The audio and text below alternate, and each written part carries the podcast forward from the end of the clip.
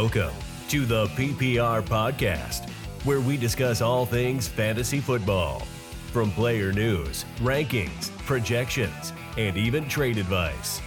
Everything to help you win your fantasy football league. And now, your host, Bob Miller. Hello and welcome to the PPR Podcast. I'm your host, Bob Miller. Welcome back to the show. Uh, in today's episode, we're going to cover the AFC North and what you can expect as far as the fantasy production for all the top stars like Lamar Jackson and and and Joe Mixon and Joe Burrow and and Juju Smith Schuster. We're going to cover all that in today's episode. Um, so, to start off, I want to welcome our guest today from the Back Row Network of podcasts. Uh, first up, we have Rob Sprout from the Back Row Steelers show, and accompanying him is Joe Shaber. Uh, they are going to be talking about the Steelers to start things off with, and then we're going to have Matt Bruning talking about the Browns. He is from the Back Row Brown Show from the Back Row Network as well. And then we've got Tommy Harvey, who's going to be covering the Cincinnati Bengals and let you know what to expect from them this year. And then I will be talking about the Baltimore Ravens and what you can expect fantasy wise uh, from the Ravens. So, without further ado, let's get started. Uh, Rob, welcome to the show. Um, we appreciate having you on here. Tell uh, tell the folks out there a little bit about yourself and, and your podcast, the Back Row Steelers Show. Hey, how's it going, everybody? I'm Rob. Uh, I got my buddy Joe here with me, uh, big Steelers fan. So yeah, like he said, uh, we I run the uh, Back Row Steelers show, and we're about four episodes deep in that right now. Super excited to be a part of the Back Row little family of podcast thing we got going on. It's a pretty unique setup. Uh, we're working on getting all 32 teams. Pretty excited about that. We all just kind of support each other and bounce off each other. It's a lot of fun. Um, generally we talk everything Steelers on that podcast. And uh, if you're interested in following us, we're on Twitter, like uh, at Backrow Steelers. Go ahead and hit us up. You got any questions or whatever? Feel free to ask, and then I'll answer them on our show. That's great. I've listened to the show quite a bit, even though I'm a Ravens fan. Uh, forgive me for that, but I've listened to your show. It's fantastic, and that's the reason why we have you on today. Thank so you. let's uh, let's get started here. Um, a lot of folks out there are kind of curious of what to expect as far as fantasy production uh, with the Pittsburgh Steelers. You know, is how is Big Ben going to do this year? How you know they are, are they going to be in a running back uh, committee with with Conner and, and Benny Snell? You know, what what's your thoughts on these wide receivers and and and so on? So uh, let's get started. What's what's your thoughts on on Ben Roethlisberger this year? You know, how much longer do you see him playing and and is he going to be fantasy relevant? I mean, every year that he plays, he's a QB one. Do you see that uh, continuing on in the future? Uh, I think as long as he's healthy. Uh, Joe took some notes down on this. I'm gonna let him talk, and then I'll come back in and talk a little bit about it too. Well, I mean, as far as Ben goes, I think. I mean, I remember reading an article about him. He said like it was going to be three years. He's giving him three more years for sure. That was a, a year or so ago, but that was before his injury, of course. Um, and I think you know he's he's looking good. He said he's ready to come back, uh, and they, they feel that he's going to be better than ever. Um, I mean, he did the last uh, 2018. He finished and led the league in passing yards, and um, had 34 touchdown passes as well. So I mean, I think he's going to be okay. It's just a matter of how his his arm feels and whether he can throw. But uh, I feel good about him. So. Right, and uh, to follow on with that, I, th- I, I think Ben's to wind up playing longer than he says he is, as long as his arm holds up after the surgery, and it, it, it, everything's dependent on that. And now everybody can speculate, like, oh, with the surgery, what's the time of recovery? And he's saying that he's healthy and he's ready to go and ready to play football. I don't think it's very advantageous for Pittsburgh to push the issue. Um, maybe let him take a little bit of a breather during preseason and stuff. Get out there, maybe play the the typical. I'm going to play the first series, throw the ball a couple times, a lot of handoffs, get him back in the groove of playing football because he has been out of it for a while. But I honestly think uh, QB one in fantasy that's very doable given our receiver core and our pass catching abilities at running back, and especially with the new tight ends. Yeah, I tend to agree. I mean, uh, you know, in 2018 when he when he was healthy, I mean, he threw over 5,000 yards, and he was most certainly um, a top end uh, fantasy quarterback. So as long as his arm is is feeling feeling good and holds up, I don't see there being any reason why he's not a uh, a stud again this year. And and and the great thing about it is, I, th- I think in these snake drafts and whatnot, you're going to be able to get him at a pretty good discount, especially if even if you're in a uh, you're in an auction draft, you're going to be able to get this guy. Um, at a hell of a discount, and I think it's going to really pay off. Um, I hate yeah, to say I hate to say it because uh, you know, I, I don't want. I, sometimes I want to root against him, but uh, I mean, listen, the guy's solid as a rock, and he he puts up numbers every single season. Yeah, I think that like with the auction drafts, like you said, getting him a little cheaper, everybody's gonna be scared of him.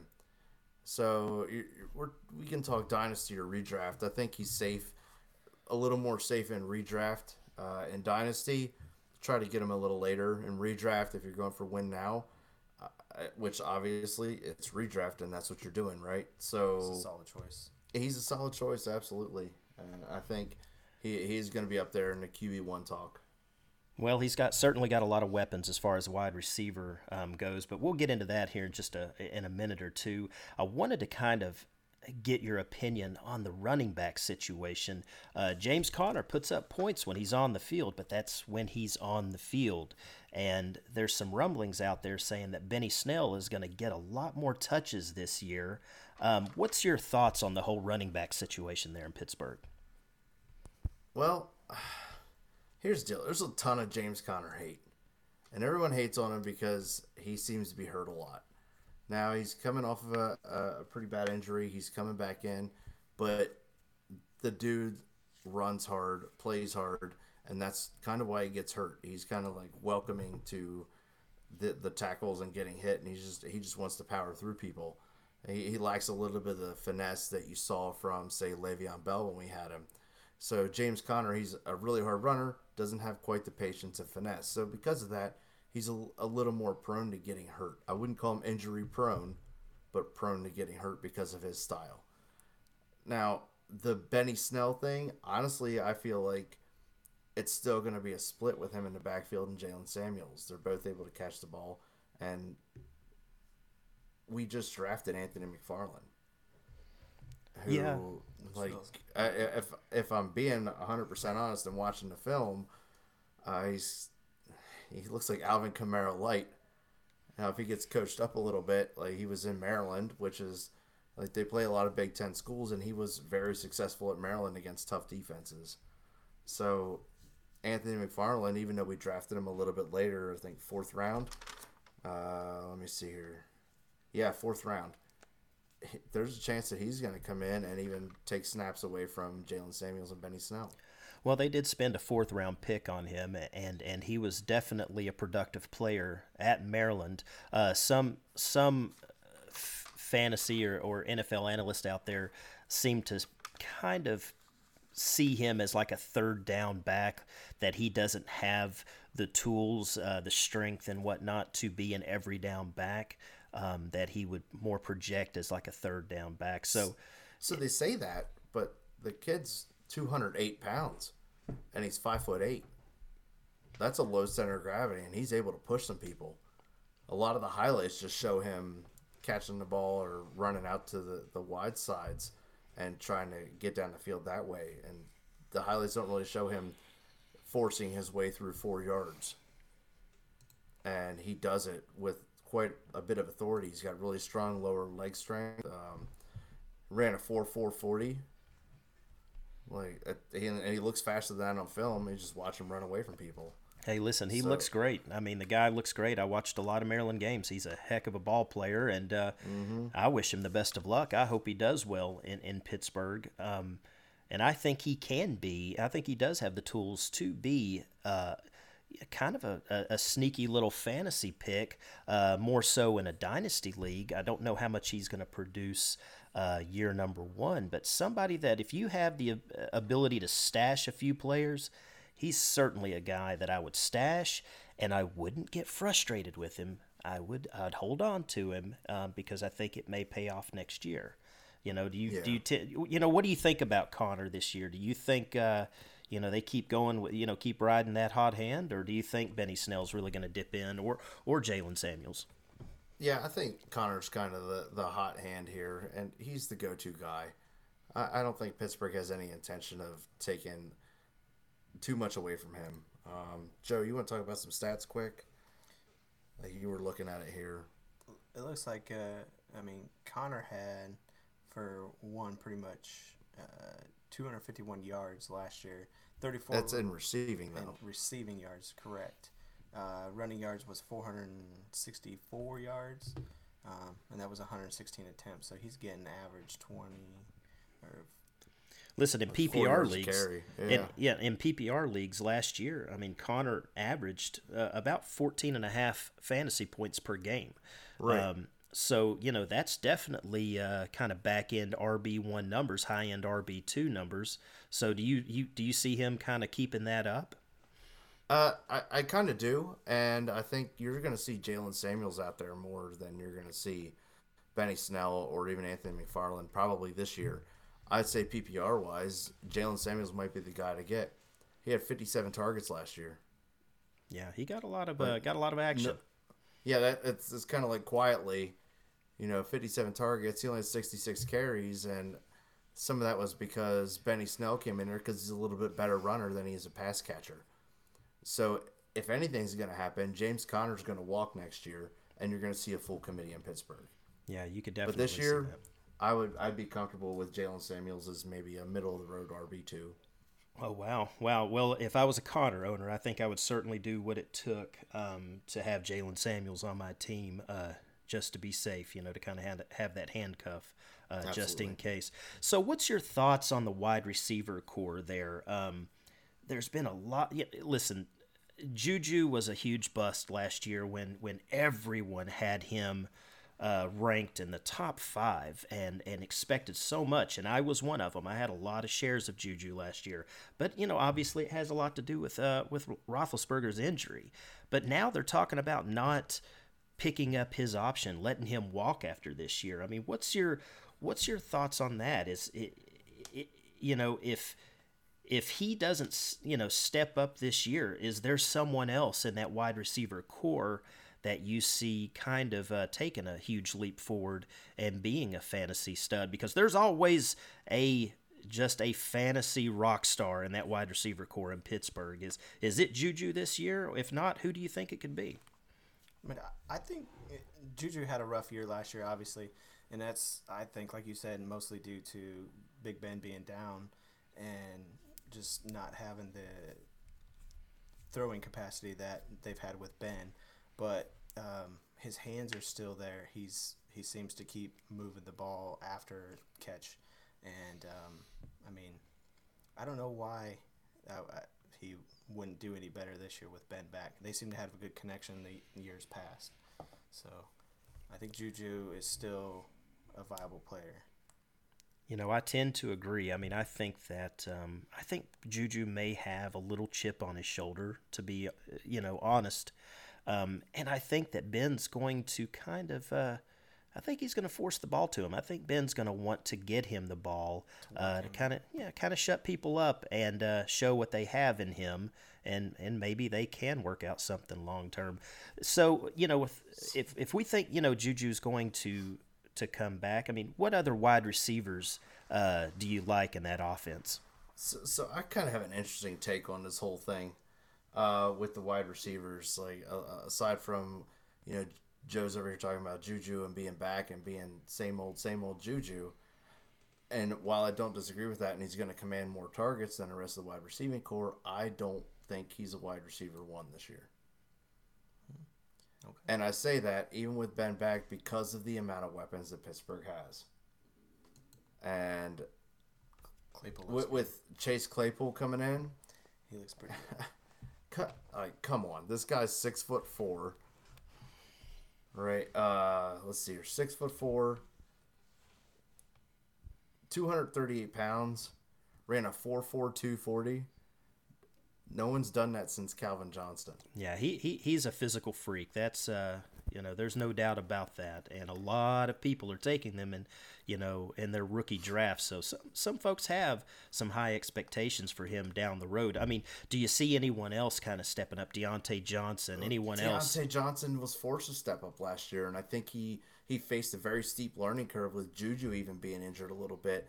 Ben coming out, Diontae obviously he established rapport with all the quarterbacks because he was getting fed from everybody. Like he has the talent. So we have Diontae, and then we have Washington. Chase Claypool, who's being compared by a lot of people that I've been reading about as Martavis Bryant, like very similar playing style. But I honestly think that Claypool tracks the ball better than Martavis, and that's saying something. Like watching the tape, the guy just knows where he's supposed to be, knows how to get the ball. Um, and I, I think target wise, you're looking at all three receivers needing a, a, a, significant target share. And yeah, and and don't forget about struggle to cover all of them.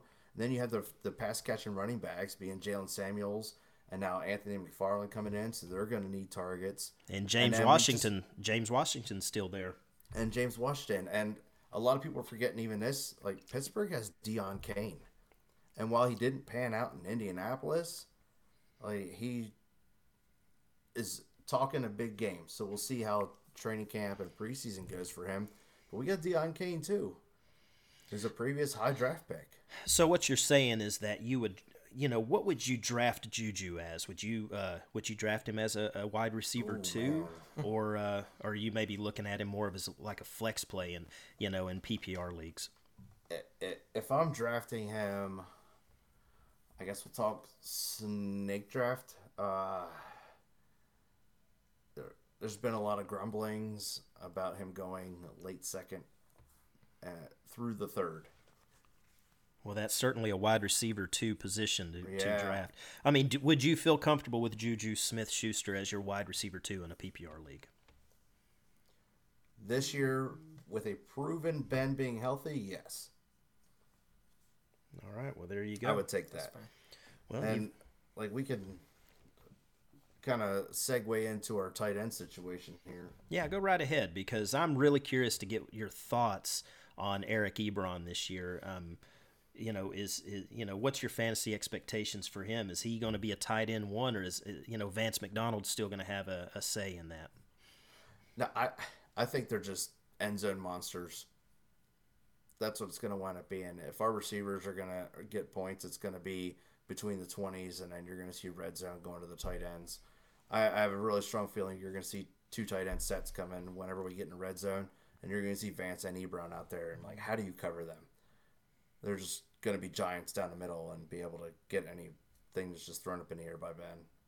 They both have good hands. Vance McDonald has the nastiest stiff arm in the NFL. Uh, so. Yeah, he is a monster out there when he, you know you, when you he's healthy. Yeah, when you definitely healthy. don't want to have to tackle that guy. I've uh, I've seen right. that too many times.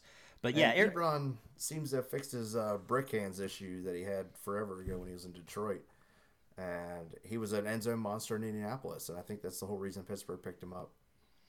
Well, I hope so because um, you know, I don't know where he's going to go uh, in a couple of months in drafts. I don't know if his stock's going to rise or if it's going to kind of, you know, chill out a little bit. But I certainly wouldn't be, uh, I wouldn't be opposed to having his as my, you know, as my starting tight end in a fantasy league. So uh, we'll see if he gets any more hype, and if not, uh, then you might be able to get a good deal on him. It might pay off quite a bit for you. Uh, especially- I, I, agree, but I, I think that we need to temper our expectations here, and it's the same conversation I've had about the wide receivers. We're only going to have so many targets available, and you're looking at like at best they're probably going to be tight end twos, and it's just because of the the targets that the rest of the team is going to command. Yep, yep, that's that's a good point.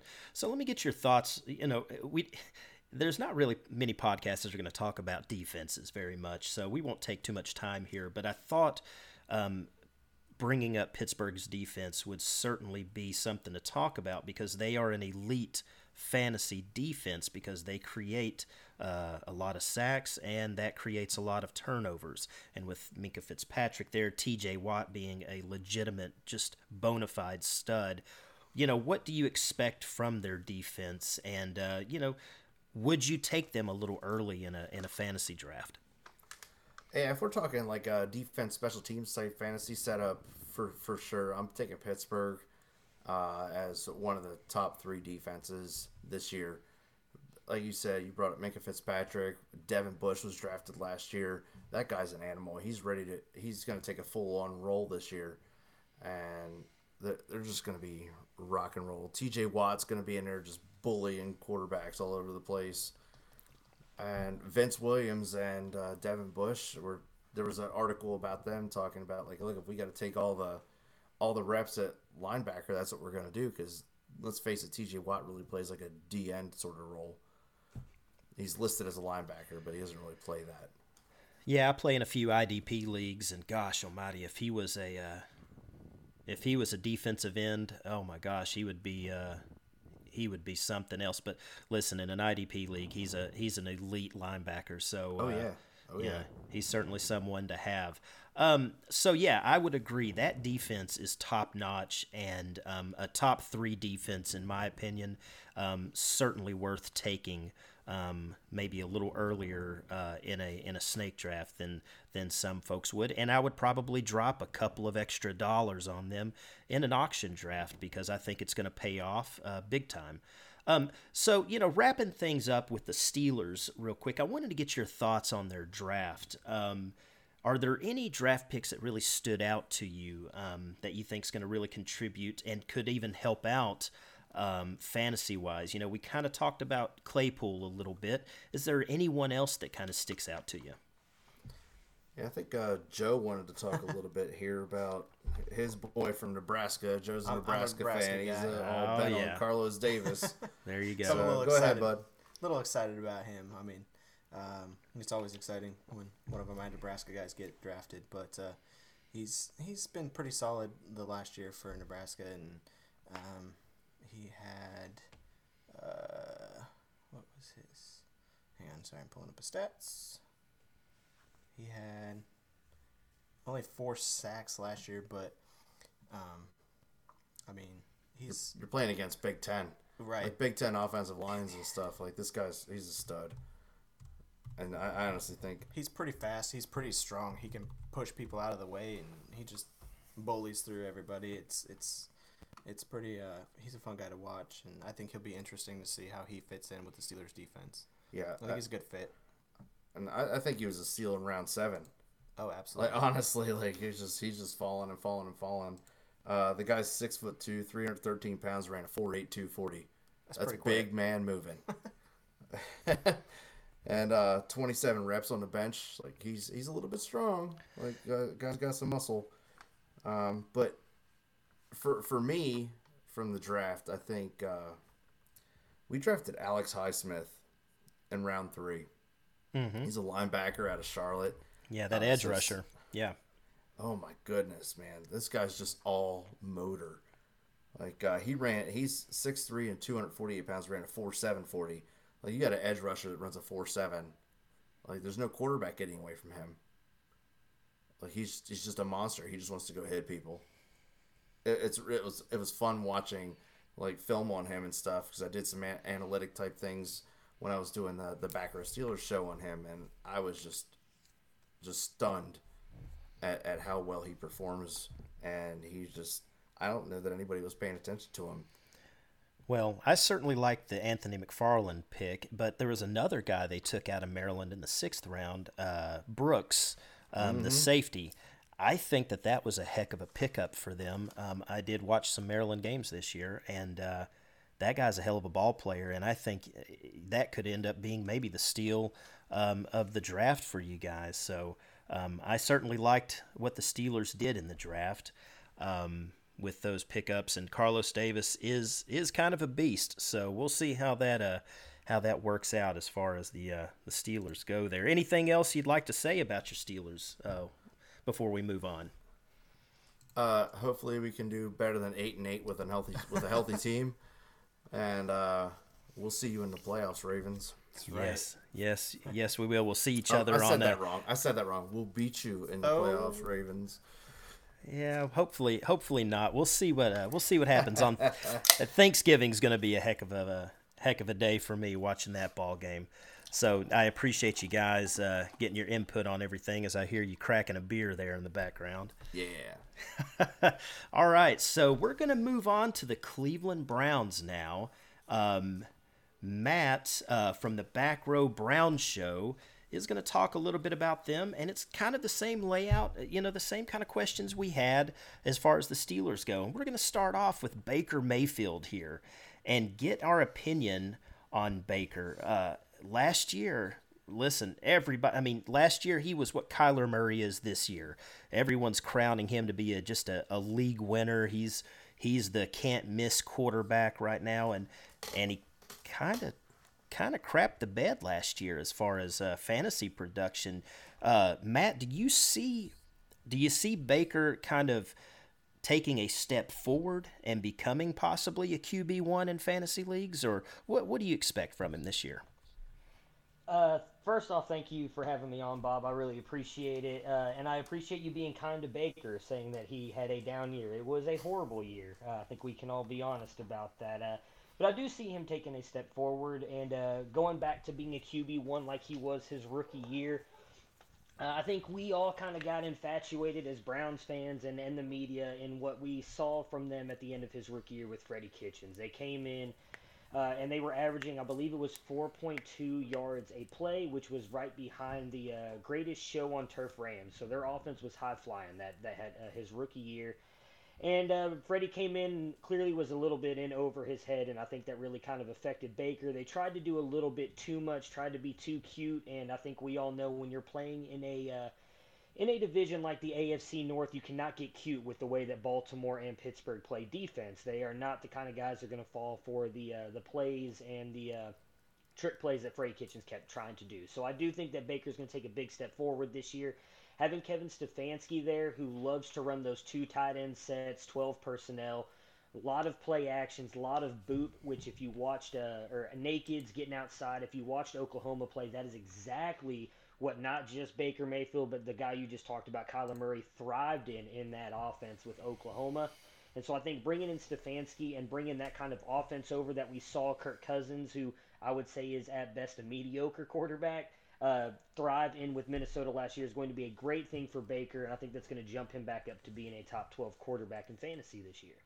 Wow, it's good stuff there. Yeah, I'm kind of curious of what we can expect from him, and that was great analysis there. Um, I think that you may be able to get him at a discount, and and with with Odell Beckham, uh, you know, seeming like he's going to be uh, a lot healthier this year. I, I can't see that hurting uh, Baker's production because obviously, uh, you know, Odell wasn't at 100%, and, and neither was Jarvis Landry.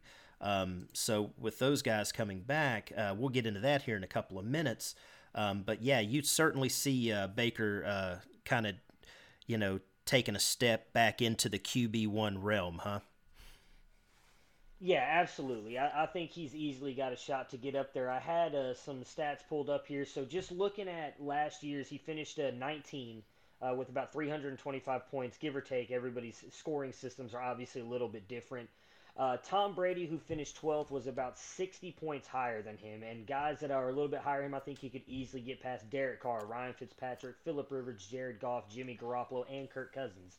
So if you were to jump all those, it would put him at 13. Uh, Tom Brady finished obviously 12th last year. We'll see what happens with him going to Tampa Bay. But again, I think if you were to just kind of compare that offense coming over from Minnesota to Cleveland, which I think we, at least this probably a biased opinion, I think they have a better set of offense here coming to Cleveland with what Kevin Stefanski's bringing. Uh, I would say Odell and Jarvis are comparable, if not a tad bit better than Thielen and uh, Diggs. I think the co- combination of Chubb and Hunt is better than Dalvin Cook. And then that offensive line is much better than what Minnesota had going there. Uh, so I think moving that offense now into Cleveland, he's got better weapons. Kirk Cousins finished as QB 13 last year. I think Baker's got a better skill set if they really play to him and to his strengths like they keep talking about doing. I think that just means great things for him, and we could see him as a top 12 quarterback. Nice, nice. So you kind of mentioned Nick Chubb and Kareem Hunt there. That this is something I'm having a hard time with. Is yeah. is is Nick Chubb? Is he a quarterback? I mean, a quarterback. Is he a running back one right now with Kareem Hunt back in the fold? I do think so. So I know a lot of people got kind of freaked out about that, myself included, last year with the with the Kareem Hunt signing. But if you go back and look at what Kareem Hunt did last year, the most carries he got in a game in the second half when he started was nine. And Nick Chubb was still getting his usual workload. Nick Chubb did not. I mean, obviously, you don't want to workhorse like him lose, uh, you know, nine carries to to a guy like Kareem Hunt. But the lowest he had, even in that game, I believe it was 16. So he was still getting that. You're going to lose some work in the PPR aspect, obviously, with Kareem Hunt. Uh, but Nick Chubb has not ever been a PPR back. He's not a guy who's going to catch a lot of passes out of the backfield. Uh, he is a great pure runner, and as we've seen, uh, I mean, you can attest to this because it was probably one of the best games that offense put together when they played Baltimore. I believe it was in week three or four last year. When Chubb gets going and he gets past that line of scrimmage, he is hard to bring down, and he's got a lot more speed than people give him credit for. Uh, I think he's still going to be a top. I would put him right up there, close to the top five at worst eight running back next year in fantasy. I think Kareem Hunt obviously will continue to eat into his PPR work, uh, but I don't think that will affect him running wise and touchdowns. I still think they're going to lean on him. Uh, Kevin Stefanski does like to run a lot of two uh, running back sets. They did it, I believe, 38.8%. But we still saw what Cook did uh, compared to what Mattison did in fantasy. Mattison really wasn't relevant outside of the games that Cook set out. So I still think Chubb is the guy. Uh, Hunt will eat in his value a little bit, but uh, Chubb is still a top 12 running back for me in fantasy. Yeah, I was kind of curious about Chubb and Kareem Hunt this year because, you know, when Hunt came back in into the in to play in Week 10, you know, he was averaging about 13 points a game in PPR leagues, and and Chubb was only averaging about 14 points. Um, so I was wondering if if you know we really could see him as being a an RB one this year, or maybe it's one of those things to hold on to him uh, next year. If if Kareem Hunt's not there next year, then really um, Nick Chubb. If maybe if you can pick him up in a trade this year, um, kind of expect a little bit lower production from him than than most do. But I really think it could pay off uh, next year big time. I think he could be an elite. Um, RB one, you know, kind of in the top, uh, maybe top eight, top seven types of running backs there. So uh, let me get your opinion on that wide receiver situation there in Cleveland. I mean, Odell Beckham's coming off of. Uh, uh, I don't know if I want to call it injuries, but he's had some core issues and he's had surgery and he's coming back from that. You know, Jarvis Landry with his hip um, apparently didn't, he opted not to get any kind of surgery on that. So, uh, talking about Odell first, I mean, do you, what do you expect uh, for him this coming season? Is he still an elite wide receiver? Um, is he going to be a wide receiver one again? Uh, what's your thoughts on Odell? Okay. Uh, so for Odell, I, I, am a little bit worried about him. Obviously, he came out earlier, I think it was a, a week or two ago, and uh, said that he feels fine. He's coming in. He feels healthy. Says he's ever been. He's he's ready for a huge season this year, and I do think he's going to have that as as being the one there with Baker my biggest fear with them, and I think he needs to show it this year, is that they need to grow that connection and that chemistry. Why Jarvis has succeeded those two years in Cleveland is they've had the connection, they've had the chemistry, they've worked together now for two off seasons. Jarvis showed up to all the workouts, which Odell did not last year. And I think that's kind of why he leans so heavily on Jarvis. And the one thing Baker does as well, Baker does not force the ball to anybody. He's going to go to the guy that's wide open. And so I don't know if that's going to be Odell on every play. Uh, you know, going back to the Vikings offense where Kevin Stefanski ran the past two years, we saw guys like Diggs and Thielen complaining about not throwing the ball enough and not getting theirs uh, in certain games. And I don't know if that will eat into this at all with Odell and Jarvis. Uh, they seem to be kind of cool with it last year. Will that change this year is going to be the big question for me. I, I think if I'm betting with with the new receivers that have come in, the guys that stepped up last year, I would say Odell probably for fantasy is – going to be more in the range of a high end wide receiver two, maybe a low end wide receiver one. Uh, but I think it's gonna you're gonna have to have the touchdowns come back this year for him to finish in that wide receiver one category because I do think that the Browns will lean heavier on the run that they have the past the past two years, and I do think that will affect his and Jarvis's value moving forward. So, do you have any kind of an idea of about how many you know catches you think you would project him to have this year? I mean, kind of shooting from the hip. I mean, what do you, what do you what do you come to expect as far as that's concerned? Hmm. So catches. That is a good question. I was trying to pull up his stats here really quick. Yeah. Because yeah. I know they both still ended up finishing with uh, with a thousand yards last year, which is kind of surprising considering how uh, you would how bad I guess you would say that their season was. So he had about 74 catches last year, which is actually more than I expected. So I, if I had to guess, with a better offense and I think that they'll be running and everything, I, I do think he'll probably approach 85 to 90 because I still think he'll he's good enough. And, and I, was, I saw the schedule obviously dropped yesterday. When you're not playing the Steelers and Ravens, uh, you know they've got a. There was another team they played a really good defense on. I can't remember, but they've got a They've got some weaker opponents. Odell has proven that when he's healthy, he is one of the best wide receivers in the league, and he can get by people easily. We saw a lot of plays last year where he was wide open, and Baker just couldn't get the ball to him. Uh, so I still think he's going to go in that 80 to 90 range where he's been pretty much his entire career outside of, of last year in 2018, where he was also hurt and missed uh, the last four games. Well, heck, he had 74 catches last year, so. Uh... Yeah. gosh, if he does any better than that, you know, you could be looking at maybe somewhere around 90 catches. And, um, you know, in my opinion, that would put him uh, right up there with the wide receiver ones again. And um, if you can get him at a discount in your league, I would certainly jump all over that. I know I traded him in a league uh, not too long ago, and I may end up shooting myself for that. But uh, you know, between you and me, man, I just I couldn't I couldn't let myself root for a Browns player. So I apologize. I understand. um, but anyways, um, what do you think about that that situation with Jarvis Landry? Is there anything else you want to touch on that as far as his, uh, you know, what do you expect him to come back healthy? Is he going to miss a little time in the beginning? I mean, what's your thoughts there? Uh, so, from everything that I've read and heard from Jarvis, is that he will be back. Eh, now, obviously, it's kind of weird, right? We don't know what training camps or preseason are going to look like with everything going on in the world. Uh, but he has said that he is going to be back and healthy for training camps before all this stuff happens. So I think Jarvis is going to be fine. He's a guy who's who's always kind of played through injury, anyways. Um, I still think he's probably a high end to middle tier wide receiver too for fantasy, just because of his catches. I mean, again, last year he had 83 catches.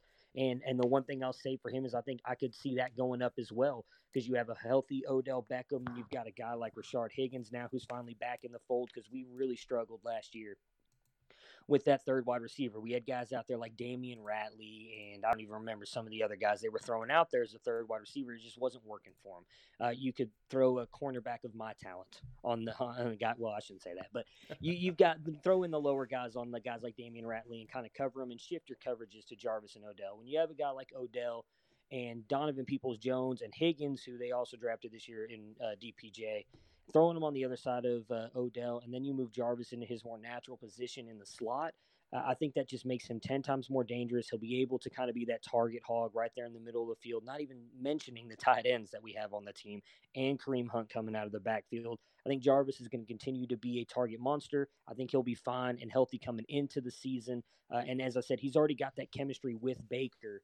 So even if the off-season program and preseason is limited due to everything going on with COVID nineteen, those two have that chemistry that I think he's still going to get those catches and end up being a high, high end to at worst uh, middle tier wide receiver too for fantasy. You know, I tend to agree there 100% because uh, it seems to me over the last two or three seasons um, that Jarvis just hasn't gotten the respect uh, in the fantasy world that he really deserves. He's sneaky and he's sneaky good. And he yeah. puts up points when he's on the field. And I think uh, he's always underdrafted. Um, so I think he's a great, great pickup as well this year. And you kind of spoke about the tight ends a second ago. What what's your thoughts on that? I mean, listen, everyone. Everyone's been waiting for David Njoku to be this stud, and man, yeah. uh, you're going to grow old and die before that's going to happen. So, you know they they've signed Austin Hooper, and he was just a superstar last year in the fantasy world.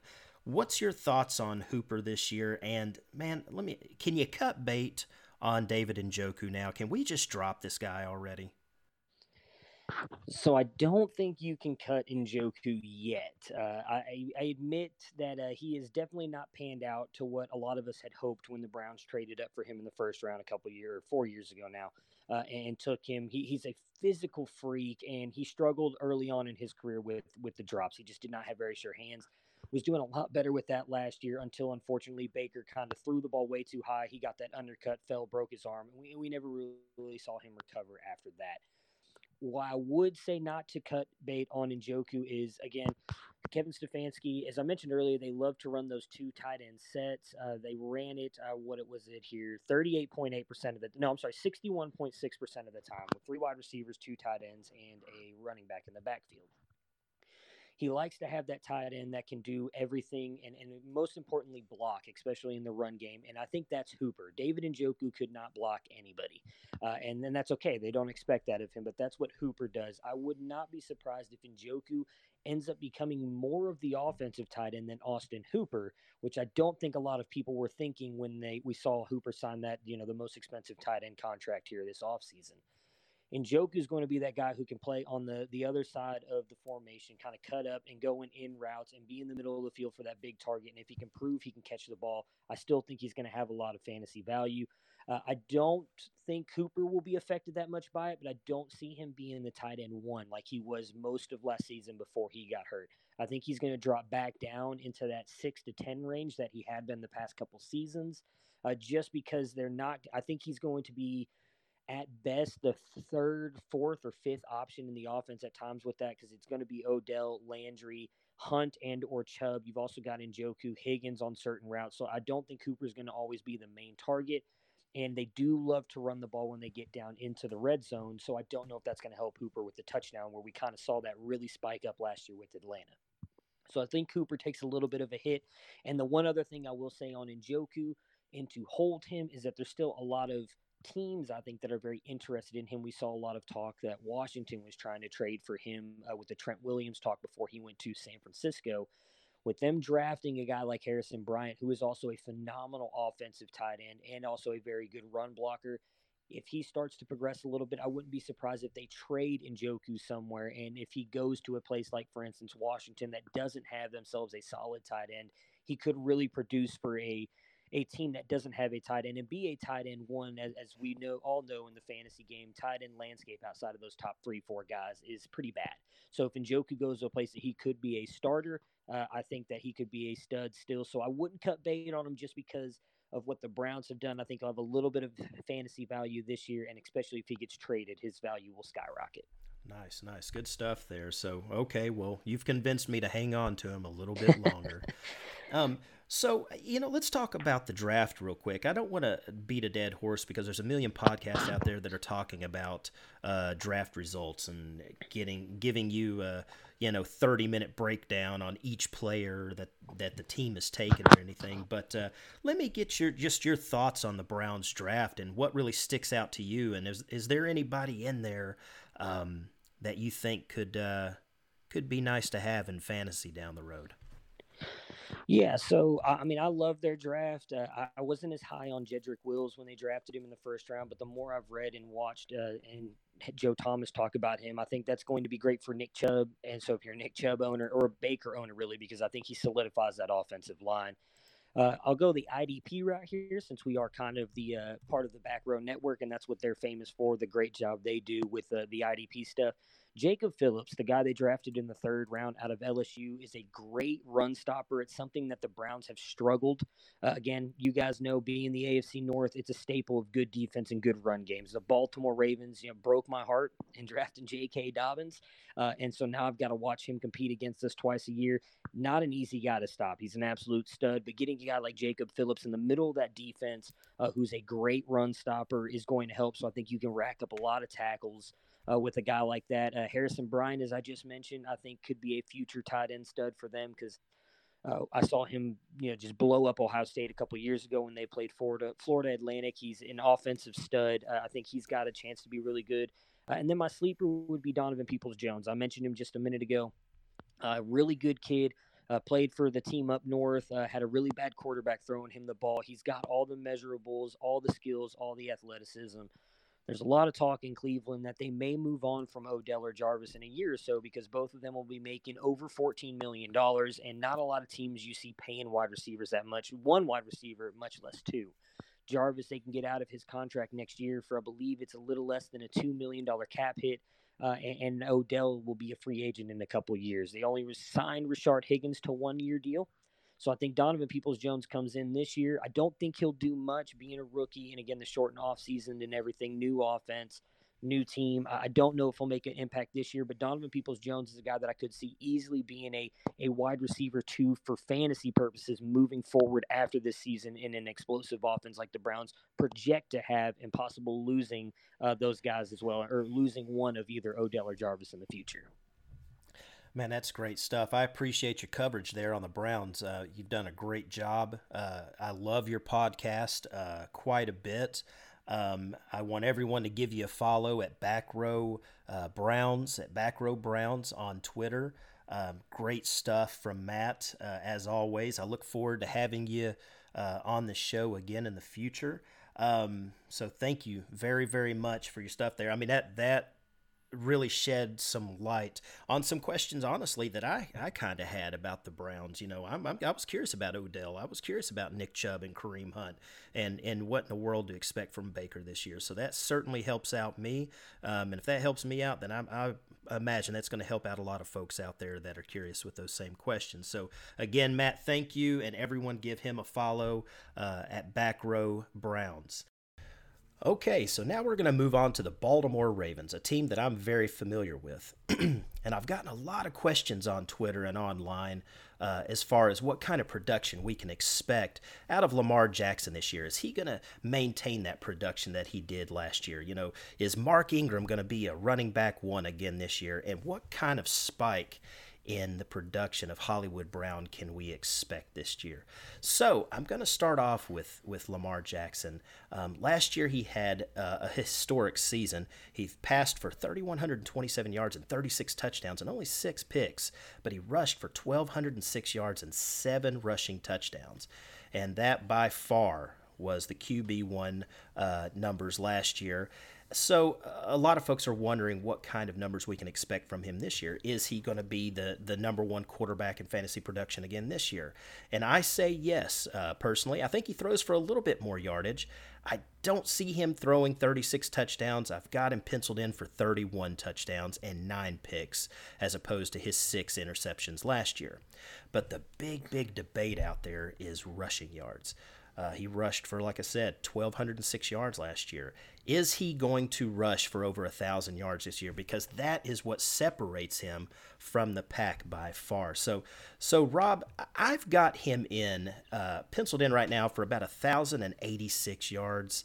Uh, what's your opinion on his his rushing production this year? Do you think he takes a step back there? Um, you know, and how much is that going to hamper uh, his production?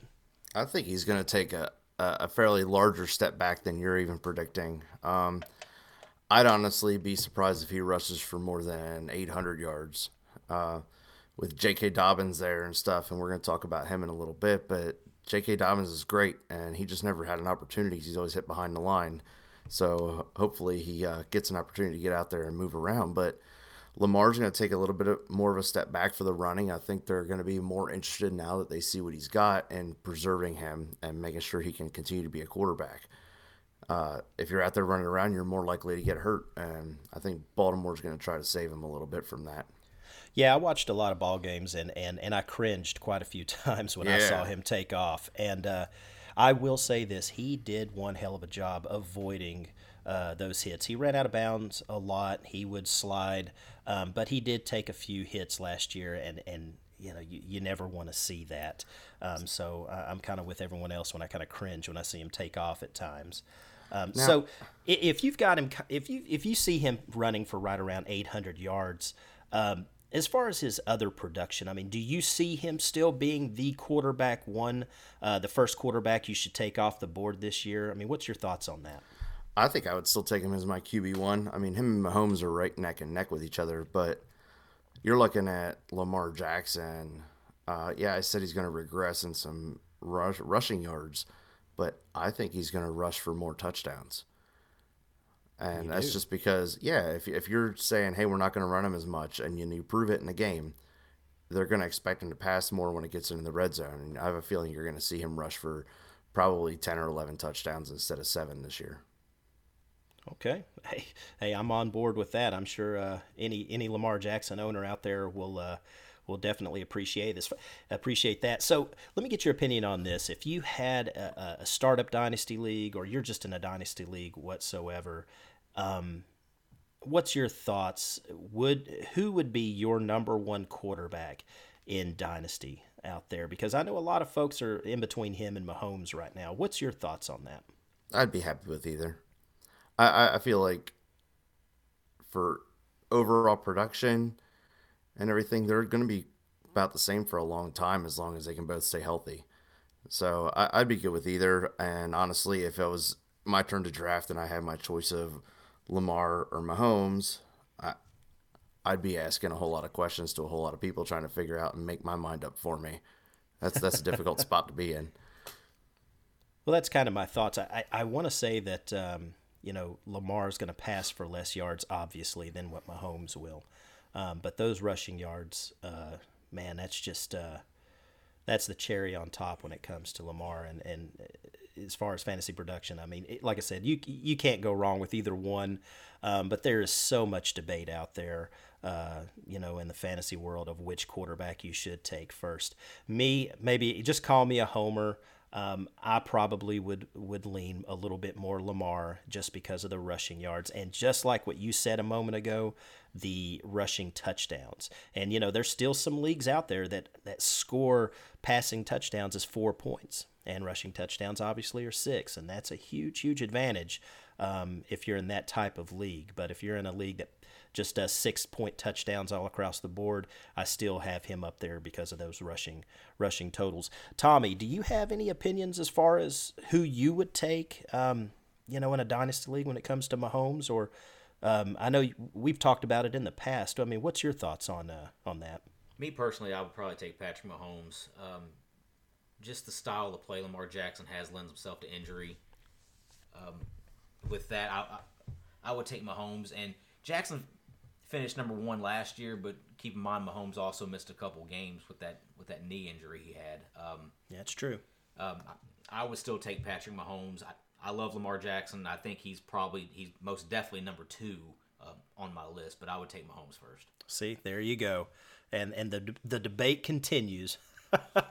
so, uh, moving on, let's talk a little bit about Mark Ingram. Uh, last year, he he put up some great great numbers. Uh, he rushed for ten touchdowns, over a thousand yards. He caught twenty six passes for two hundred forty seven yards and five uh, uh, receiving touchdowns.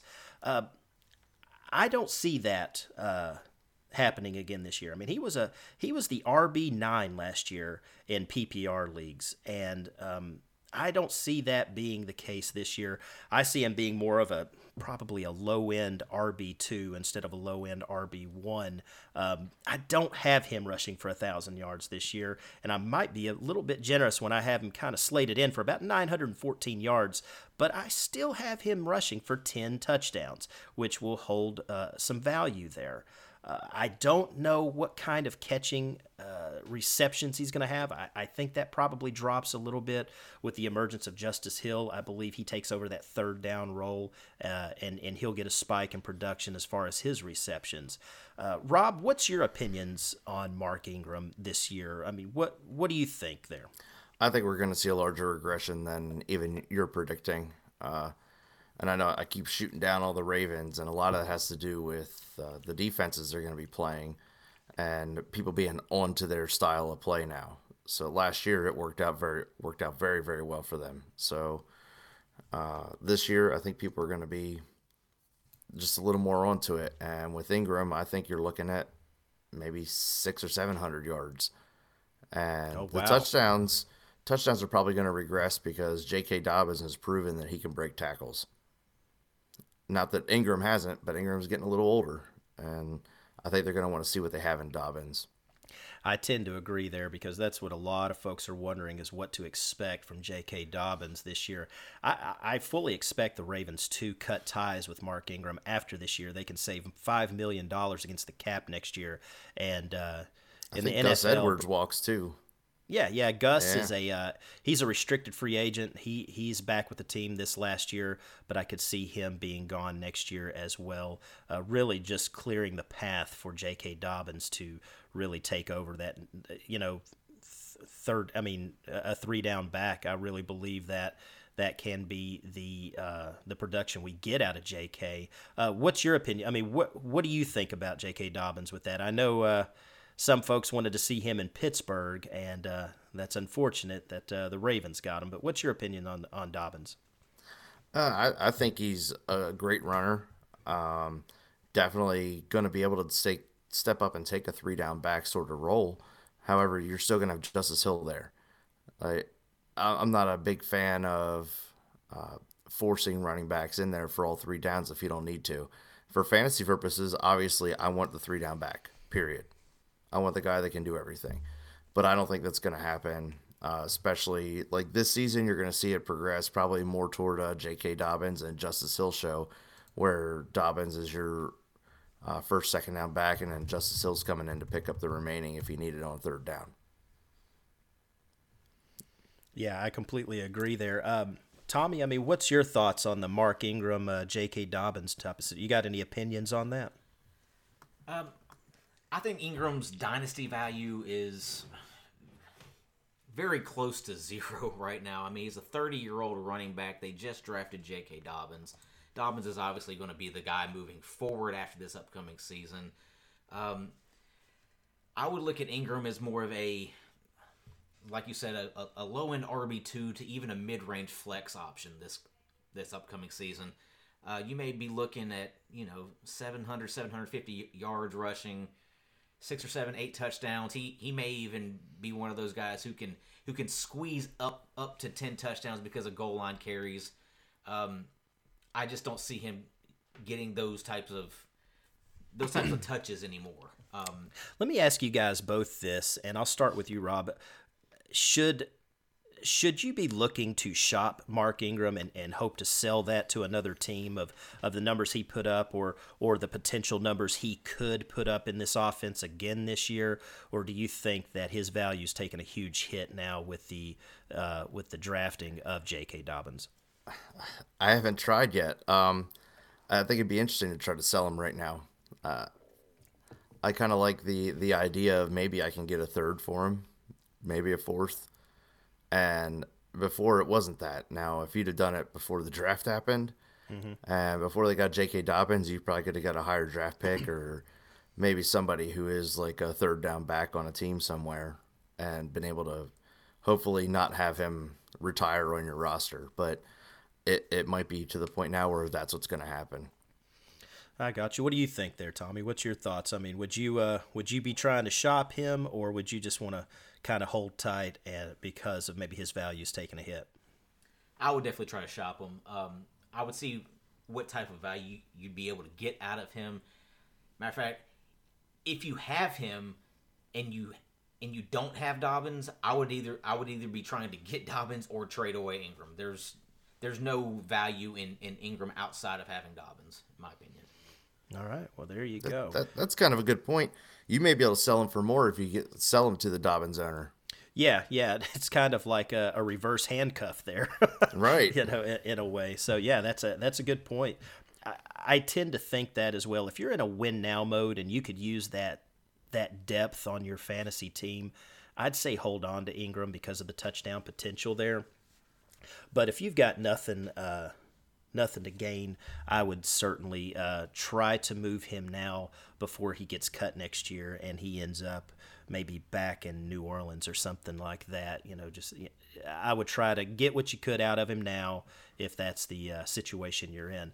So let's move on to the wide receivers here. This is something, uh, Rob, you and I have talked about uh, quite a bit. Um, last year, Hollywood Brown uh, kind of exploded on the scene to, to start the year off. He finished the year uh, with 46 catches, 584 yards, and seven touchdowns. Um, I have, you know, last year he was hurt. He had that Lisfranc injury. Uh, he is he went on yesterday and, and, and then last week and said he could barely walk at times last year. Uh, yet he still played, and he looks to be uh, ready at 100% this year. I've watched a lot of videos on him uh, working out this off season, and I'm extremely excited to see what kind of production we can expect out of him. In my early predictions, I have him, uh, you know, penciled in at 68 catches, 887 yards, and nine touchdowns. Uh, let me get your thoughts on Hollywood uh, before we move on to any other receivers. What's your thoughts on him? I think you're spot on with the production prediction there. Uh, maybe even a little more yardage on that, even the same amount of catches. Would you say 68? So um, I, I, had 68 catches and 887 yards with nine TDs. Right. I, th- I think you're going to see him over a thousand yards with probably around the same amount of catches. and the reason for that is he just stretches the field. And if Lamar Jackson can, he already trusted him enough, and he proved it during the season. He's just going to huck the ball down the field to him, and he's his yards per reception is just ridiculous. So you're going to see him just opening up the coverage down the field and just being able to burn people. And I think a lot of the leagues leaning toward that. They're trying to find the burners to get out there and just stretch the field out. Yeah, I tend to agree, and and and uh, me following the Ravens as closely as I do, uh, he has an obvious chemistry with Lamar Jackson. They're they're pretty tight friends. Uh, you know, best buds uh, in a lot of opinions there. So I, I see that that chemistry could carry on to the field where I see Lamar really wanting to. Uh, really wanting to see Hollywood succeed. And and I personally think I, I think he'd be a nice wide receiver too next year.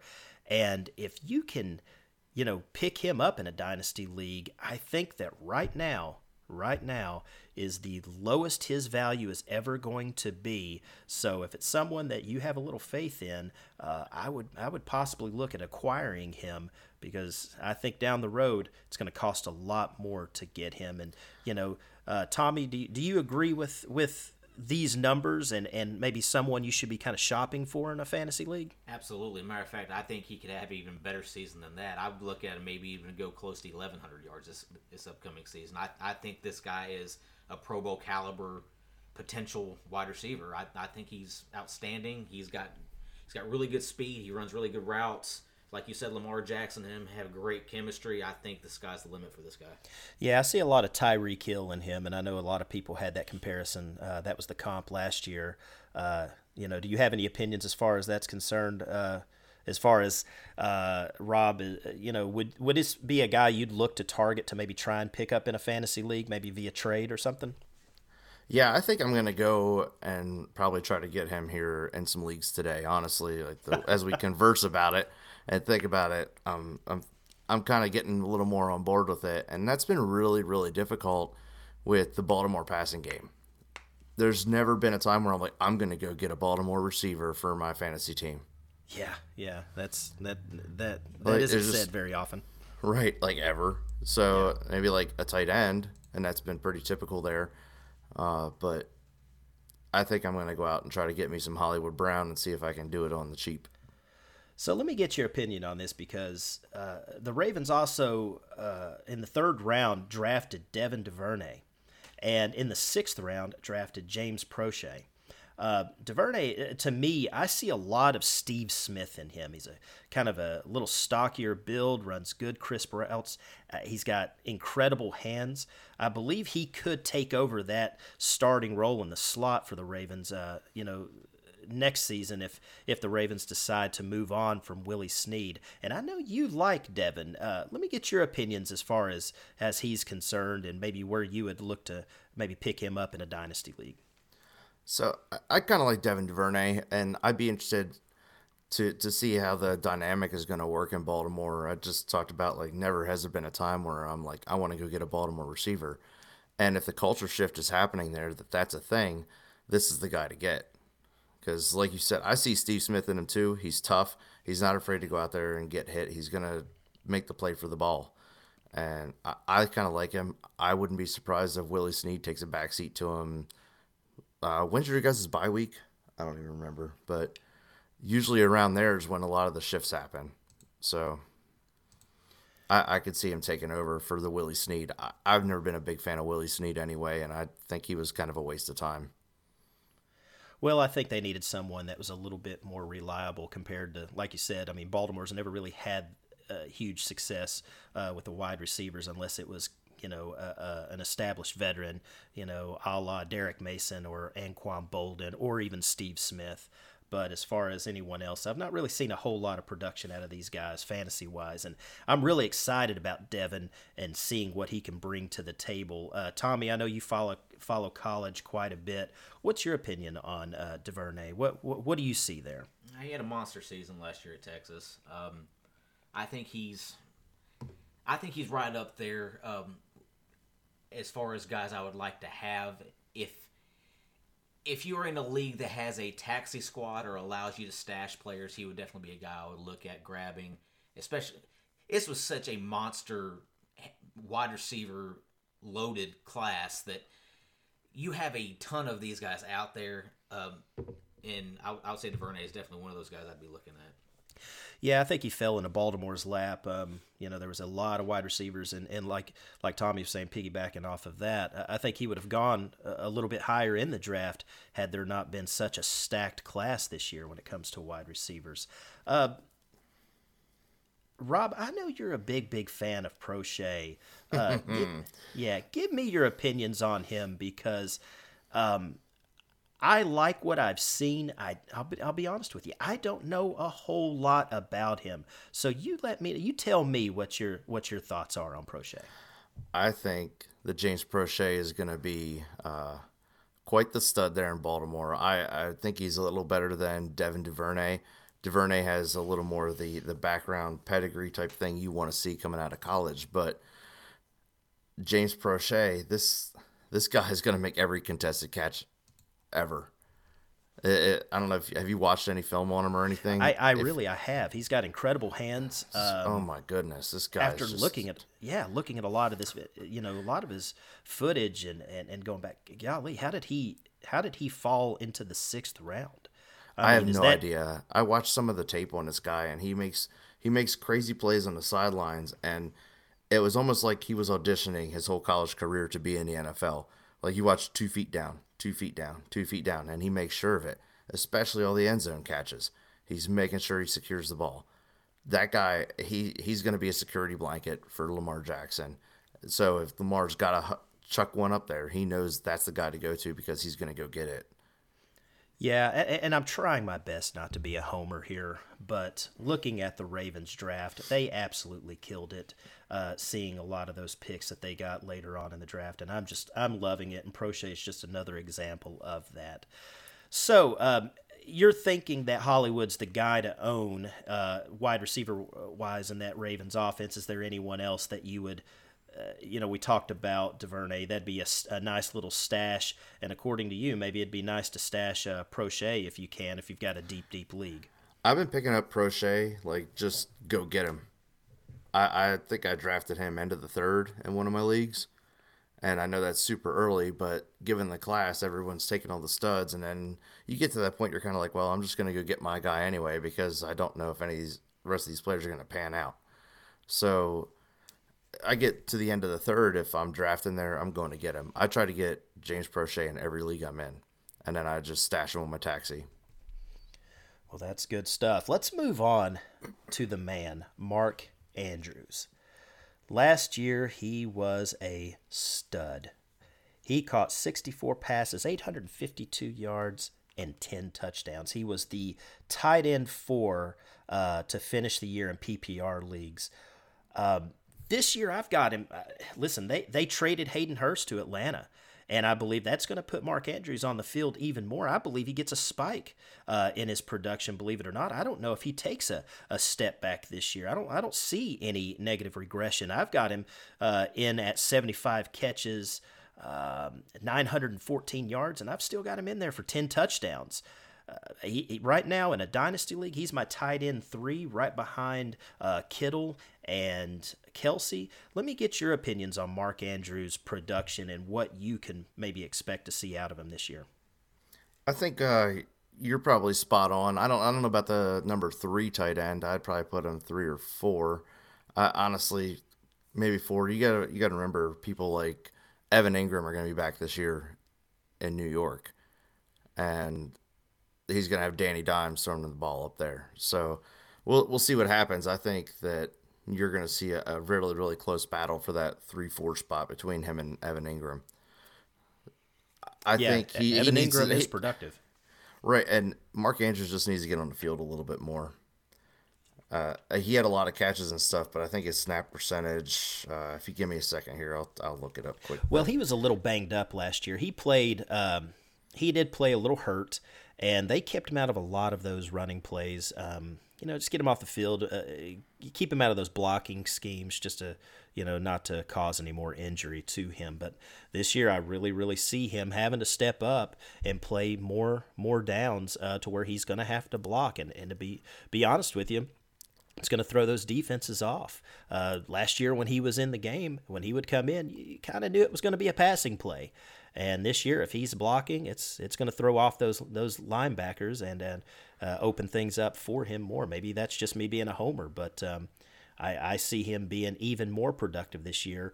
And just like we were talking about Hollywood Brown, I don't know if Mark Andrews's value is ever going to be uh, get any lower. But if, if if this season he has a couple of bad games or something, and and you can go get him a little bit at a discount in a, in a dynasty league, jump all over that. Uh, Yeah, that's you my on that. personal opinion there. Um, So I got the snap percentage, and this is kind of crazy. The game that he had the highest snap percentage was at Seattle, and he was on the field for 58% of the plays. That's it. Fifty-eight. So, and most of most of them, a majority of the season, he was on the field for less than 50% of the plays and still managed the production he did. So, if Baltimore gets him out there more and Hollywood's healthy stretching the field, and you have two new receivers coming in there, I think Baltimore's passing game is going to be wide open. And I- I Lamar's com- been working on accuracy. It's going to be it's going to be interesting. And uh, as a Steelers fan, I'm not really looking forward to playing them this year. Yeah, yeah. Listen, I mean, Mark Andrews was kind of uh, that was Lamar's blanket last year. Uh, he looked to him uh, quite a bit. Uh, I don't see that uh, changing in any way whatsoever uh, this coming season and, and, and moving forward. Tommy, let me get your opinion on Mark Andrews. What's uh, what's your thoughts as far as what he did last year compared to what he may do this year, and and and what do you think as far as a dynasty? um you know, value on that? Is it someone that you would target to try and go get? Absolutely. Mark Andrews has been a stud since he was in college at Oklahoma. Um, that guy was a monster there. He's a monster now too. He uh, he's probably my tight end three going going into this next season. Like you said, behind Kelce and Kittle, probably right ahead of, somebody like Zach Ertz. Um, Ertz's uh, value is hurt because Goedert being there also, but uh, Mark Andrews is definitely a stud to have. Uh, I I would look at him to have close to this, probably close to about the same season he had last year, maybe a little bit better. Um, he he may could he may could reach close to 900 yards. Right. That would be very, very productive. And, and and listen, if he if he put up those points, I, I couldn't see someone like an Evan Engram uh, surpassing those yards. Uh, Engram has been a little bit banged up, and and and he's got all the talent in the world, but I just need to see him stay on the field. But Evan Engram is kind of a sneaky little uh, tight end to maybe go pick up in a dynasty league. But um, I, I keep think forgetting Mark about uh, I keep forgetting about Hunter Henry too. Well, I, I don't And know wha- what to expect about uh, with Hunter Henry this year. That uh, with a new quarterback there, um, I don't know. I, I- think Hunter Henry's got all the talent in the world, but he's been a little injury prone. And I don't. uh, What what can we expect as far as a rookie quarterback and the you know and the touchdown production with, with Hunter Henry? I mean, you would you would possibly put him ahead of someone like Andrews or, or Engram. I think he's right there in, in the same category with them. You're going to see him used as a security blanket because you do have a young quarterback play. Or uh, who's out there as a starter? Tyrod Taylor. Yeah, but they drafted So- Herbert. So Yeah, it's it's a couple games, and Herbert's gonna. If they're not winning, Herbert's gonna play. So anyway, let's get back to the Ravens. yeah, uh, buddy, we could talk about uh, any team, anytime. Um, so really, uh, other than that, that's what, we can expect as far as the offensive side of the ball uh, with Baltimore. Um, I do want to add something real quick, as as you and I kind of talked about a little earlier with the Steelers. Uh, the Baltimore Ravens defense is elite. Uh, I've got them, San Francisco, and Pittsburgh as my top three defenses. And Baltimore has added even more pass rushing this year with the acquisition of Calais Campbell and Derek Wolfe, and, and they drafted Justin Madubuike. Th- these guys are going to get after the quarterback even more, cause a lot more turnovers. You're going to see a little bit more in sack production and more interceptions.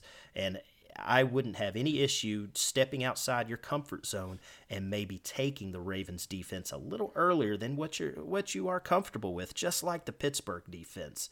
Um, other than that, uh, I mean, do you do you agree with that as far as far as I'm concerned, Rob? Uh, uh, would you be happy to have the Ravens defense, and would you take them a little early?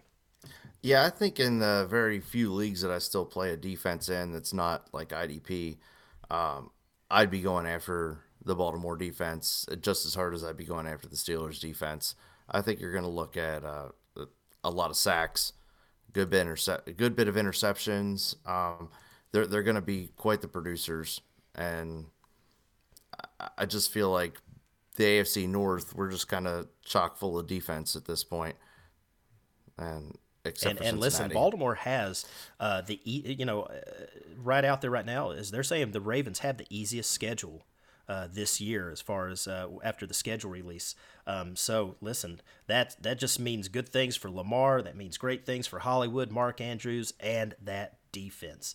Um, I do want to say uh, say a couple of things about their draft. Uh, one of the things that they did get, like I just mentioned with Justin uh, uh, I think that's going to add to that defense. We've already spoken about Devin Duvernay, but listen, man, that team. Speaking of that defense, has added Patrick Queen and Malik Harrison at their inside linebacker position. My gosh, what a steal on both of those guys. That's just going to help that defense. It's going to help their running, uh, them stopping the run. And I believe that this team, uh, this defense, uh, is going to be even better this year than they were last year. Uh, so after that, I want to move on to the last team we're going to cover. We're going to cover the Cincinnati Bengals now, and I've got Tommy Harvey here, uh, who is a follower of the Bengals and has his opinions on that. So, Tommy, let me get your opinion on on on Burrow. Is he a quarterback one this year? Can he be a quarterback one down the road, um, or do you see a little bit of false hope in him? I don't think he. I don't think he's a quarterback one this year. Um, I think long term he could be a kind of a back end QB one type guy. You got to remember he's he's playing these defenses every week. Baltimore's defense is, is always really good. Same with Pittsburgh. There's having to play them twice a year is really tough, and Cleveland's defense isn't isn't awful either. So going into this season, not only does he have does he have them, but he also has played the Colts, who have a solid defense, the Titans, the Chargers, the Cowboys all those teams have solid defenses. I, I don't see him being a, being a QB one this year. Um, I do see him having to throw the ball a lot with them probably being down quite a bit, but that could also equal more turnovers. Um, especially with the defense he, with the defenses that he's, that he's going to be playing against. Yeah, yeah, he's got he's a little of a, a, little bit of a cocky guy, so I don't see him being afraid to chuck the ball around. Um, so you know, you might see some turnovers there, but you may see some nice uh, garbage time, um, as far as I'm concerned with Burrow. Uh, Rob, let me get your thoughts on this. You and I have had this debate uh, mm-hmm. a few times as far as if you are in your dynasty league and you have your rookie draft coming up and it's a super flex league and you've got Clyde Edwards Helaire out there, Jonathan Taylor out there, uh, Tua, who is your number one pick? You've got the first pick in the draft. There's a lot of folks out there that say take Burrow. Some of them say take Taylor, and a lot of them say take uh, Edwards Helaire. Who are you taking it? Because I have the number one pick in one of my drafts, and I'm, I'm kind of debating this, but to me, it, it's it's a no brainer, and I'm taking Clyde Edwards Helaire. I want to get your opinion as far as a super flex league. Who are you taking? I think it's all going to depend on who I have currently at quarterback at Superflex. Now, if if I'm sitting there and I have some aging quarterbacks, I'm probably going to just take Burrow. And it's because he is a starting quarterback. Cincinnati's already basically done that because they let Andy Dalton go. So the Burrow's our guy, period. And I, th- I think that holds a lot of weight. And it's really going to hold a lot of weight in super flex leagues that you know that this guy is going to be the starter. And there's a lot of hype around the weapons around him, and he does have some good ones. But when you're looking at Clyde Edwards Helaire, his landing spot with Andy Reid, like that's really hard to pass up too. So I understand why you want to do it. Tua, Tua, I think is a better quarterback than Burrow. You just don't know if he's gonna still have a hip next year, or you know, pick an injury or he break his foot like twice, and I don't know how that's gonna play out down there in Miami.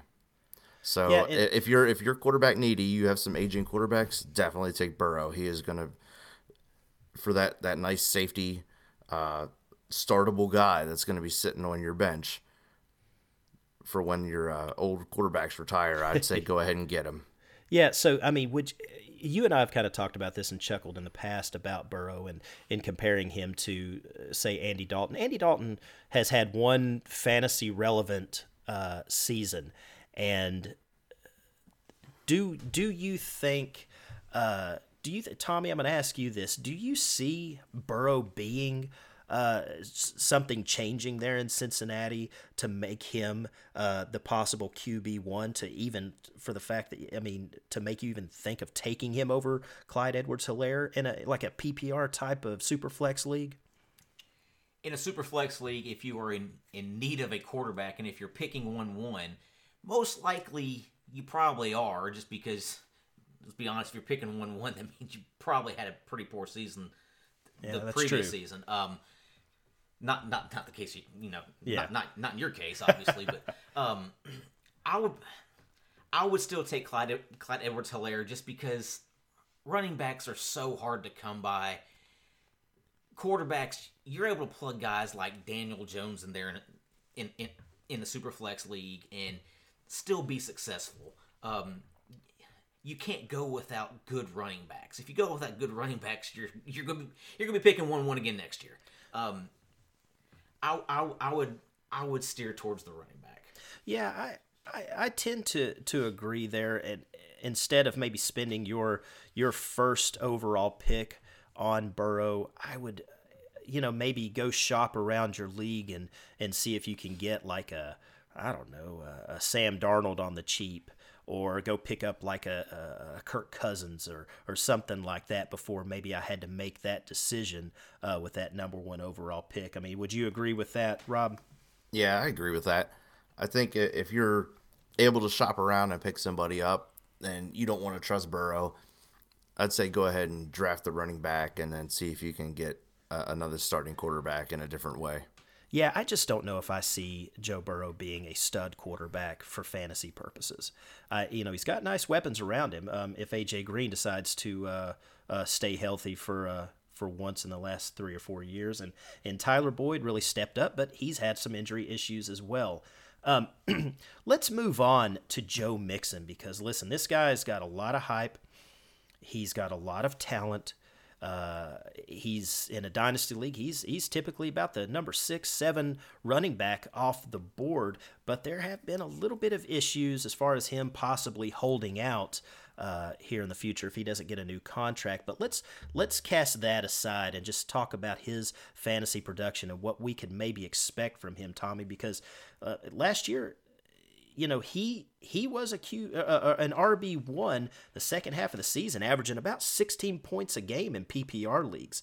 Do you see that? Um, do you see that staying the same, or do you see an increase there? I mean, what's your thoughts on on Joe Mixon? I can see Mixon being better this season. Um, they've they've improved their offensive line. Jonah Williams, their first round pick from last year, is healthy. He'll be he'll he'll be playing this year. They picked up Xavier Su'a-Filo from, from from the Cowboys also. He'll be plugged in there at guard. Um, I think that I think because of their uh, of their improved offensive line, I think it only helps him. Um, I'd probably look at probably be close 1,250, 1,300 yards for him, um, and probably right around that that fifth or sixth overall running back. Yeah, uh, Rob, what's what's your th- thoughts on that? I mean, do you see him catching a lot of little check down passes from Burrow, or uh, or do you think Burrow's just going to heave it down the field? I mean, what what's your expectations as far as Joe Mixon? I need, think we need to calm down on Burrow heaving it down the field first, but uh, uh, he doesn't quite have the arm strength like your Andy Dalton does. But oh well. Uh, so Joe Mixon, I, I, I think you were spot on uh, with the numbers, Tommy. He, he's going to be up there, probably number five, number six running back on the season, honestly. And with the, the line upgrade and everything, you may see him creep a little more now because with with having blockers, you're gonna inherently get more yards, and they're gonna trust the run a lot more. And if Joe Burrow, for whatever reason, does need some check down help, then Joe Mixon's gonna be the guy for sure. So I'd I'd see him honestly like I could see Joe Mixon probably catching sixty to seventy balls this year with Burrow getting used to the offense. Hey, listen, that's uh, that sounds good for any Joe Mixon owner out there, uh, especially if you're in a PPR league. Um, you know, he started off a little slow last year, but definitely picked up the pace uh, the last half of the season, and and we'll see if that carries over into this season. And, and personally, I fully expect it to. Um, he's very important to his team, and they're going to want to get that running game established, and with the additions, uh, you know, to their offensive line, I absolutely see uh, bigger numbers from him uh, moving forward. Tommy, listen, man, the wide receiver situation in in Cincy is just wild. Okay, AJ Green has been hurt the last couple of seasons, and even before that, uh, he had a lot of bumps and bruises. Is his heart still in it? Is he? Do you expect him to be healthy this year? And and if you do or don't, what what's your expectations as far as as AJ goes? I'll put it this way: I never expect AJ healthy or AJ Green to be healthy. I've I have zero trust in, in him being on the field. When, whenever he is on the field, he's he has great talent.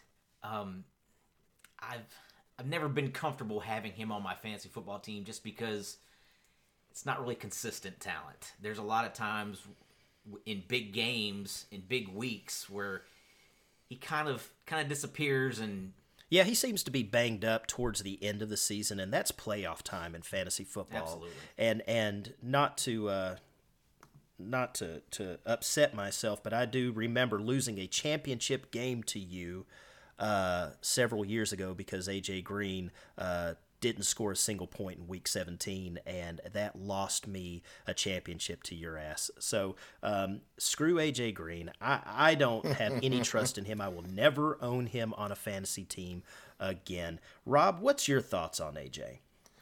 Uh, I'm kind of with you on, on, the AJ Green side that he's, I don't know if it's hurts in it. We talked about that, and his feet hurting all the time I know the guy wants to play, like he just loves football, but at what point do you say, "I've had enough"? Like I'm just tired of being hurt. Well, and I not, think I mean, he's not young. He's 31 years old now, right? You know, so he's, and he's... we talked about the injury thing before. I know you and I conversed about it, and it's to me, I kind of feel like if I were him, I'd want to be done. And you're getting all these opportunities, and Cincinnati keeps giving you the opportunities, but you can't deliver. Uh, at some point you have to self accept how you're going to be. Yeah, he used to be a, a stud. I mean, he used to mm-hmm. put up points. I mean, when he's on the field, he produces. Um, but it's just so hard. It's those games that he gets hurt. You've got him in your starting lineup. He gets hurt in the first quarter. Uh, man, you, you've you've got one or two points out of him for the whole day, and that just lost you a fantasy matchup. And that's what kills me about AJ. Just that I, I think reliability.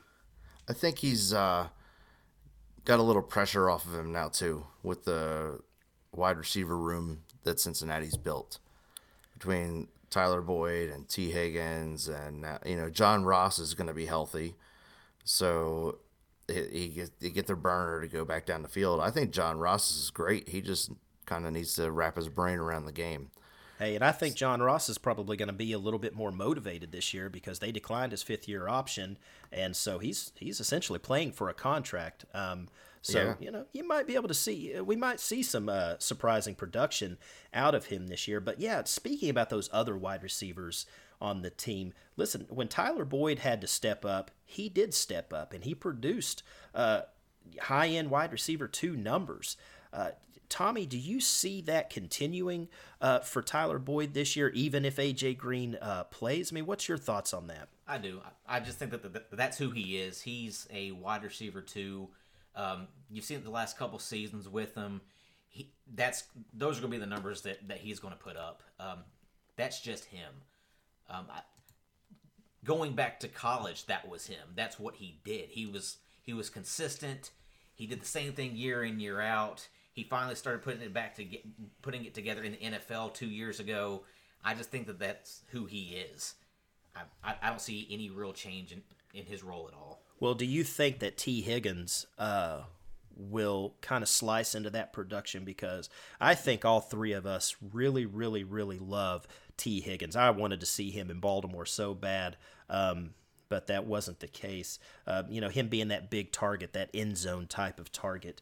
Can you see that affecting Tyler Boyd? Because in my opinion, I think you can pretty much just drop Auden Tate now, um, and and John Ross might have. John Ross probably has more. I don't know more uh, value in like a best ball league. But what's your thoughts on Tee Higgins, Tommy? I think you, you kind of hit the nail on the head right there, saying you know you kind of cut bait with Auden Tate. I think that's uh, um, that's where Tee Higgins' production is going to come from. I don't think it's really going to cut into into Tyler Boyd's very much at all. Um, matter of fact, he Higgins may even take over some of John Ross's productivity because John Ross isn't on the field very much either. Yeah, that's true. And and and that the team really doesn't have I don't know that threatening tight tight end uh, um, to really get those end zone targets. And I'm wondering if that's the, one of the reasons uh, behind them drafting Tee Higgins is to have that end zone target. What's your thoughts on that, Rob? Yeah, I'm with you with the tight end thing. I think you're looking at CJ Uzomah and who's the rookie they got last year? What's that guy's name? I'm drawing a blank on it. But what was that? He, Drew Sample. Year, Drew Sample's the guy. Um, Drew Sample, yeah. I, Drew Sample. I think Drew Sample. Uh, we kind of looked it up before, and Drew Sample on the Ourlads website for depth charts is listed as their number one tight end. And I think you're going to see Uzomah on the field. You'll probably see a lot of two tight end sets, and then trying to stretch the field out with John Ross if he's healthy. Other other than that, I, I don't know what to expect from the tight end production wise in Cincinnati. I, I just don't know. Drew yeah. Sample can catch the ball, but CJ Uzomah has proven he can as well. But I've seen him drop the ball a lot.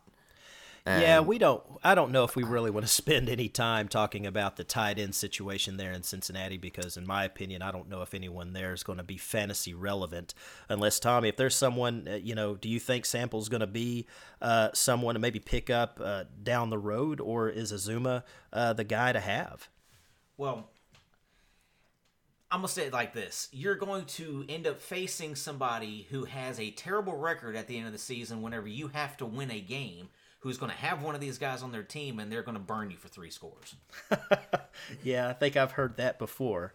Um, so, it, it, Tommy, is there anybody in the draft um, that the Bengals took uh, that sticks out in your mind? Because I nothing really, in my opinion, uh, that sticks out because most of the people they took were defensive players.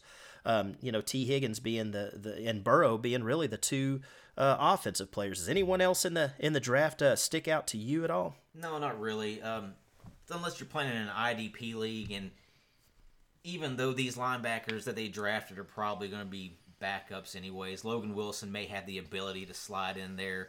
Uh, but again, unless you play in an IDP league, I, there's no point in them. Yeah, I would tend to agree. I don't know, Rob, if you've got anything to add there, but it, it seems that we are we all agree on the fact that none of us trust AJ Green. Um, in my opinion, if you can trade this guy and get whatever in the hell you can get for him, I would take it. Um, you know, just to move on from him because I'm certainly never ever going to get burned by him again. Um, right. So, so that's interesting. You mentioned trading him away, and yeah. I think it'd be you could probably throw him in if somebody's like, "Hey, can I get a, a second round pick along with this draft or, or along with this uh, trade we're trying to do?" You're like, well, I won't give you a second, but uh, I'll throw AJ Green in there Absolutely. to go get your guy. Like if there's somebody you're trying to reach out and get and make this trade happen, maybe just toss AJ Green in there as a little icing on the cake and hope someone bites it.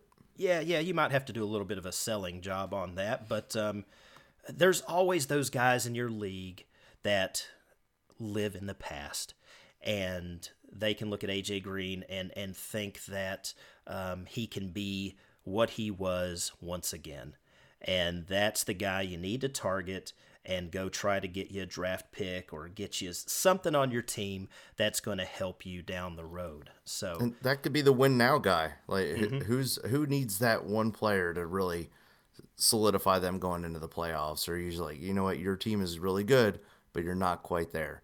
Hey, bud, I'll trade you AJ Green for the second or third round pick or some younger player just to and talk him into taking him into the playoffs with AJ Green. Yeah, yeah, you can target that that guy that's uh, in a position to win now, that championship contender this year. So yeah, we all agree on that. So, well, with all that being said, that is today's episode of the PPR podcast. I, I definitely I appreciate everyone who gave us a listen. Um, we got a lot of great info when it came to the Steelers, the the Bengals, the Browns, the Ravens. I know I had a lot of questions about the Browns and the Bengals myself, and that answered a lot of them for me. So if I had some of those questions, I, I feel like some other folks out there, you know, was curious about Burrow and was curious what to expect from like a, a Nick Chubb or a, or a Baker Mayfield. So. Uh, I want to thank you, Rob. I want everyone to go out and follow you. Um, at Back Row Steelers. You have a fantastic podcast. I love it. Um, even though I'm a Ravens fan, I am a football fan first, and I love it. So everyone go give him a follow at Back Row Steelers, and everyone follow Matt Bruning at Back Row Browns as well. He had some great info when it came to the Browns. Um, and, and we really appreciate him joining the show as well. So, for everyone here, for me, for Tommy, for Rob, uh, for Joe, for Matt, we appreciate you listening to this edition of the PPR podcast. Uh, we, we hope to see you on the show next time. Until then, everyone, please stay safe.